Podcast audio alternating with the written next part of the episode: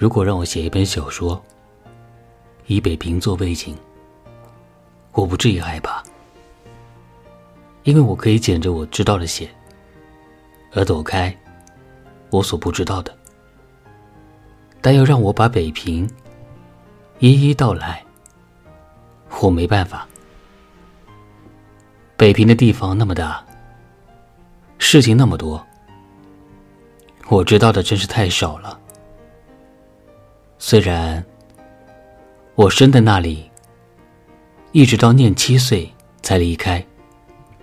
以名胜说，我没到过陶公亭，这多可笑！以此类推，我所知道的那点，只是我的北平。而我的北平，大概等于牛的一毛。可是，我真爱北平。这个爱几乎是想说，而说不出的。我爱我的母亲。怎样爱，我说不出。在我想做一件讨他老人家喜欢的事情的时候，我独自微微的笑着。在我想到他健康而不放心的时候，我已落泪。语言是不够表现我的心情的，只有独自微笑或落泪，才足以把内心表达出来。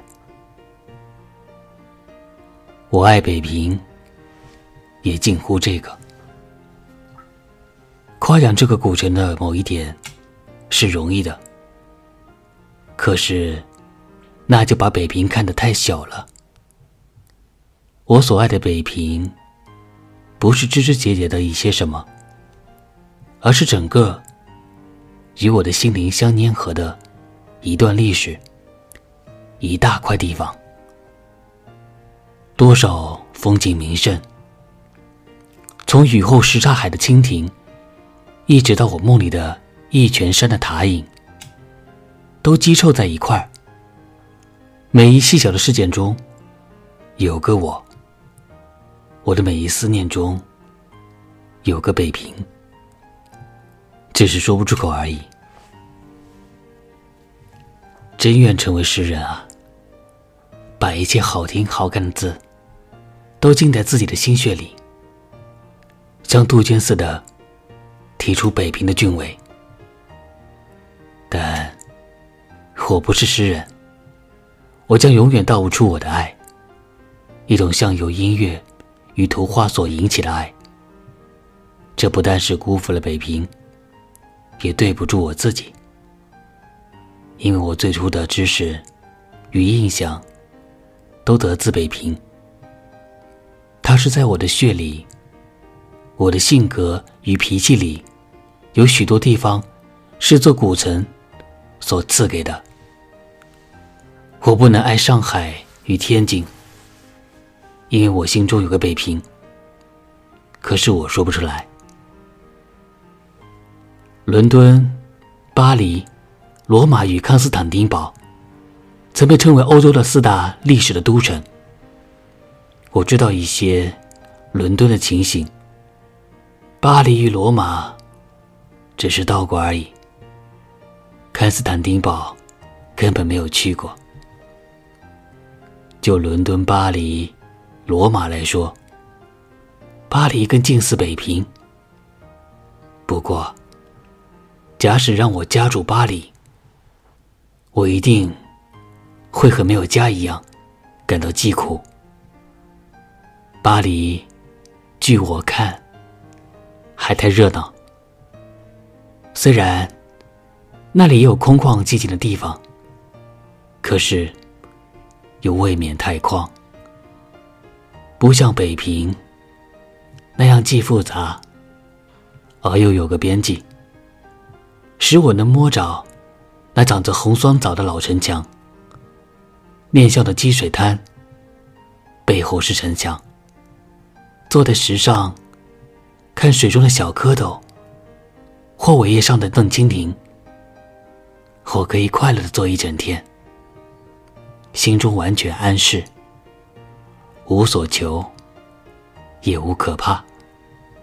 像小儿安睡在摇篮里。是的，北平也有热闹的地方，但是它和太极拳相似，动中有静。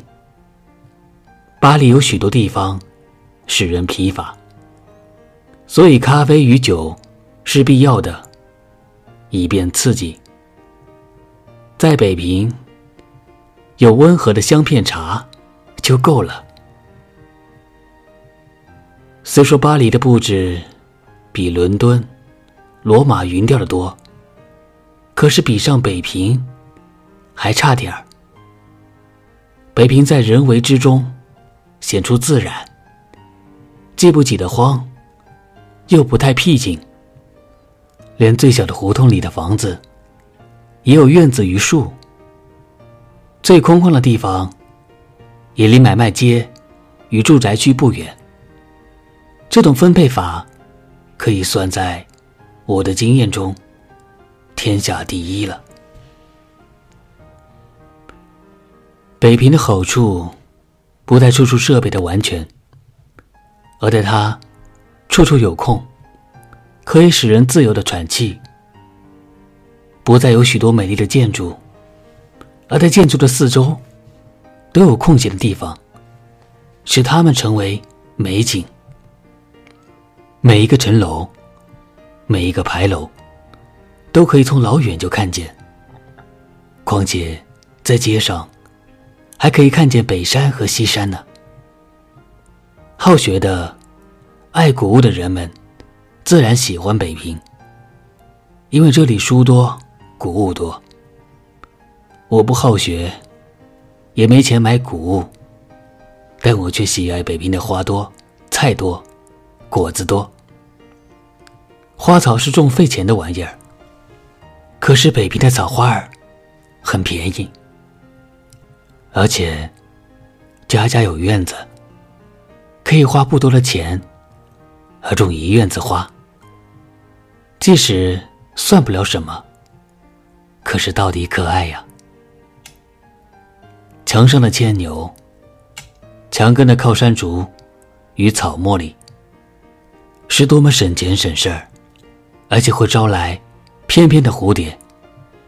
至于青菜、白菜，扁豆、毛豆角、黄瓜、菠菜等等，大多数是直接由城外担来而送到家门口的。雨后，韭菜叶上还往往带着雨时溅起的泥点。青菜摊子上的红红绿绿，几乎有诗一般的美丽。果子有不少是从西山。与北山来的，西山的沙果、海棠，北山的黑枣、柿子，进了城还带着一层白霜。美国包着纸的橘子，遇到北平的带霜的玉梨，还不愧傻。是的，北平是个都城，可能有好多自己生产的花、菜。水果，这就使人更接近了自然。从它里面说，没有像伦敦那些成天冒烟的工厂；从外面说，它紧连着园林、菜圃与农村。采集东篱下，在这里，却是可以悠然见南山的。像我这样一个贫寒的人，或者只有在北平。才能享受一点清福吧。好，不再说了吧，要落泪了。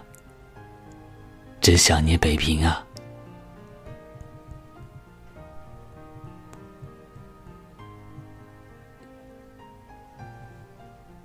本篇文章来自老舍先生的经典名著《想北平》，我是童谋，为你领读。